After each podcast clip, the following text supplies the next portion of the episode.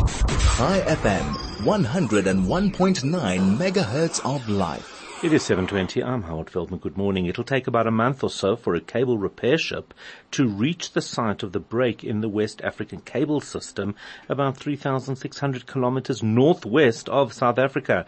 That's according to My Broadband. Jan Vermeulen is the editor at My Broadband and uh, we wanted to check with him what on earth is uh, going on there. Jan, a very good morning. Thanks as always for joining. How are you? Good morning. I'm well. It's a pleasure to be here. Well, I don't know because you don't have good news. Uh, first of all, no. is this, uh, you know, I'm, I'm very open to suggestion. Like I can't read the side effects on tablet because I'll get them. So, so, so I know that about me. I now read about this and suddenly my internet is definitely problematic. Um, but I, I don't know if it's real or not. Are we actually being impacted? Yeah, yeah. So it's not psychosomatic, and you're not a hypochondriac. Oh, thank God. Um, yeah. The, the, yeah, the, the, some, some ISPs, I think pretty much most uh, residential consumer ISPs, the, the, the big ones are, are impacted by this. We, we still have to, you know, they're, they're all a bit tight-lipped about how their, their, um, their arrangements work. But, uh, I mean, the, these ISPs also have, um, less control now over, over certain uh. services. So for example, um, I noticed immediately that, say, between the hours, um, the the you know late afternoon to to late evening, right? So let's say from 5 p.m. ish to 10 p.m. ish, Disney Plus is just uh, it gets progressively worse. Yes, yes, that's um, exactly. So we were trying to watch something on Disney Plus last night, and it was virtually impossible.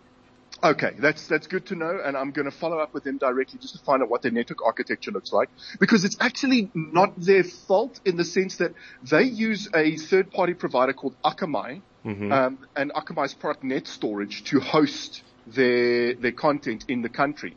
And uh, when uh, to to get a little bit technical, I did these things called trace routes, and I noticed that at some point in the day the, the traffic gets routed instead of to a server inside Teraco in Johannesburg, mm-hmm. it gets routed overseas somewhere. So I, I, don't know exactly where that somewhere is yet, but it, it, it essentially, you know, um, instead of you, you being uh, able to get your content directly locally, it's being routed via uh, an overseas link, uh, and uh, one of our big overseas links is off.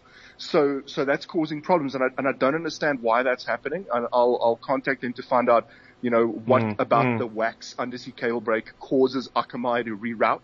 But Akamai is not the only one, so this isn't unusual. A major uh, provider of, um, let's call it, you know, web and internet services called Cloudflare. Cloudflare is a company that helps websites like us defend ourselves from things called DDoS attacks. Mm-hmm. It also provides a host of other services, caching and, and all kinds of fancy stuff to make the, in the end, to make the web experience more stable and faster. That's what Cloudflare right. does. Right. And Cloudflare's, all of its um, South African nodes are rerouting. It has nodes in Cape Town, Joburg, and Durban, and all of them are rerouting and uh, and so I'm expecting comment from them this morning about um, what's happening there and and uh, why the the WACS cable going down has caused them to have to reroute traffic. So you you are not alone. It is impacting several services.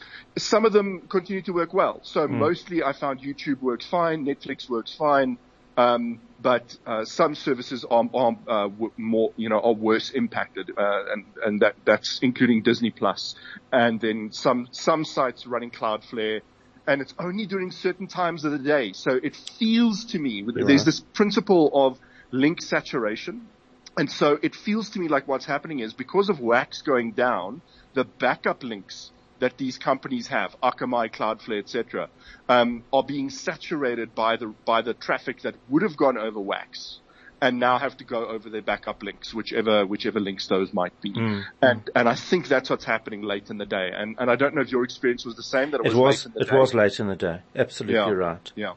Yeah. So, so, um, yeah, uh, if folks are experiencing slow internet, the, the undersea cable break, um, uh, uh, on WACS and SAT3, but mainly WACS is probably the reason. And it's because there was a rock fall in the Congo Canyon. Um, and, uh, yeah, and explain and, that to me. What is, what do you mean? First of all, isn't Congo landlocked? right. So no, the Democratic Republic of Congo has a a tiny strip of land that connects it to the ocean, and uh, the, the the Congolese Republic that's right next door to it. Right. Um, also, uh, but it, it the, the, also reaches the ocean. But be that as it may, essentially what's what's happening here is um, they, they can't say exactly where it is. So it's somewhere between the DRC's southern border on the coast and Cameroon's northern border. Uh, so so it's somewhere in that range where the where the cable break is. Um, we don't have an exact layout of where the cable Mm. um, is laid, and that's probably a good thing because um, you don't necessarily want everybody to know exactly where the Right, cable goes. But if you f- pretty much follow the WACS cable from where it lands in, in South Africa, just north of Cape Town, 3,700 kilometers north, you will reach this cable break. They, they've got this fancy tool that allows them to see Where um, it is. Mm. roughly where it's broken, so that the ship knows where to where to anchor, so that it can pull the ship up, uh, pull the cable up onto deck and repair it. Unbelievable. But now, how many of these cables do we rely on here in South Africa? I remember having a conversation with you before about uh, about this, but I've got absolutely no recollection as to how many we have. Yeah, yeah. So, so um, I think um, a, lot, and and that's um, that's part of you know uh, what people are asking is like, why do we have all these cables coming into South Africa if a break on one can disrupt our internet traffic so much? And, and I'll try to explain what's going on there, and hopefully this cable break is the kick in the pants that that people like Akamai need. Um, and Cloudflare to a lesser extent, because Cloudflare is not nearly as badly impacted as as Akamai is um, to to um, get some redundant routes set up in South Africa. I know it comes at a cost, um, but the performance um, on a on a service like Disney Plus being so bad is really inexcusable. Um, and and so we have two brand new, extremely high capacity cables that have landed in South Africa. The one is called Equiano, that is a Google. Um, owned cable. Google owns the whole cable, and and then the other one is 2Africa, which is a consortium cable in which Facebook is a participant. Oh, so, you know, Facebook and I think MTN is, is on there and like, you know, major, major telcos have a stake in, in the 2Africa cable. So, um, you'll find those services less impacted. But the, yeah, so we've got these massive cables that are coming into South Africa. And so, and that's not counting the ones on the East Coast, like EASSy and Seacom, which are, are also have been available for yonks.